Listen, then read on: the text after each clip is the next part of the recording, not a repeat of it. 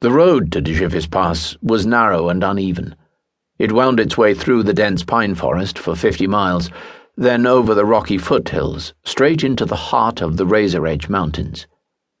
The melting of the winter snow had washed out large sections of road, making it even more difficult to travel.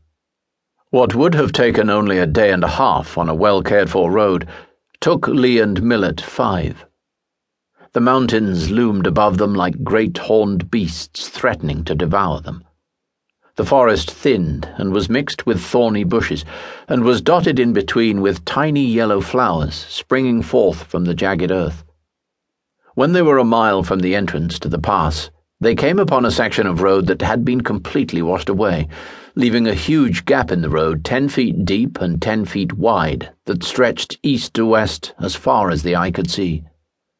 Lee slid from his horse and stared across the damaged road. Blast!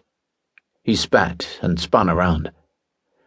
It would seem we will take the long way around after all, said Millet in a failing attempt not to sound self satisfied. Lee paced back and forth, fists clenched. Finally, he let out a roar. His voice echoed repeatedly off the mountainside.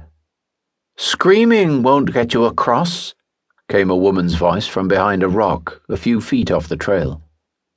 Lee turned swiftly and drew his sword. Who's there? A young woman appeared her straight, flaxen hair was cut to her shoulders. She was slender in build, yet strong and toned, made apparent by her well fitted black leather trousers and blue cotton blouse. Her dark eyes and olive skin made Lee think of the women of his homeland on the coast of the western abyss. In her right hand, she held a long, curved dagger. Do you intend to rob me? she asked. Her voice was feminine and musical, yet contained a hint of danger. Lee stared at her for a moment, then threw his head back in laughter.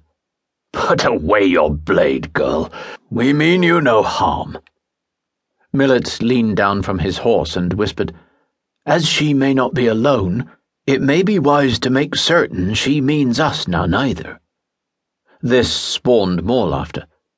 Do you mean us harm? Tell me quickly. My companion thinks you're dangerous. Then your companion is a much wiser man than you, she remarked. This close to the pass, all travellers are suspect. Then why reveal yourself? asked Lee. Better to reveal myself than get discovered, she replied. I see your point, said Lee. But my friend is right. It would be rather odd for anyone to be alone so close to the Deshivas Pass least of all a young girl. I have seen twenty years, she shot back, and I am not alone. My brothers should be returning soon. Lee scrutinized her for a moment. You lie well. Sadly, I am not an easy man to lie to. He stepped forward. So why don't you tell me what you're really doing here? The girl stared at Lee, her hand wrapped tightly around the dagger. I am heading to Baltria. I am in a hurry, so I'm using the pass. She looked at the road and frowned. At least, I was until I got here. I was just about to look for another way across when I heard the two of you coming.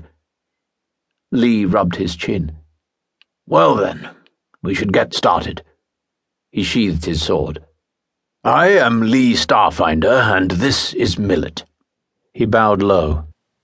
I am Lindria she replied, and I'm not certain your company is welcome. Lee cocked his head and flashed a roguish grin.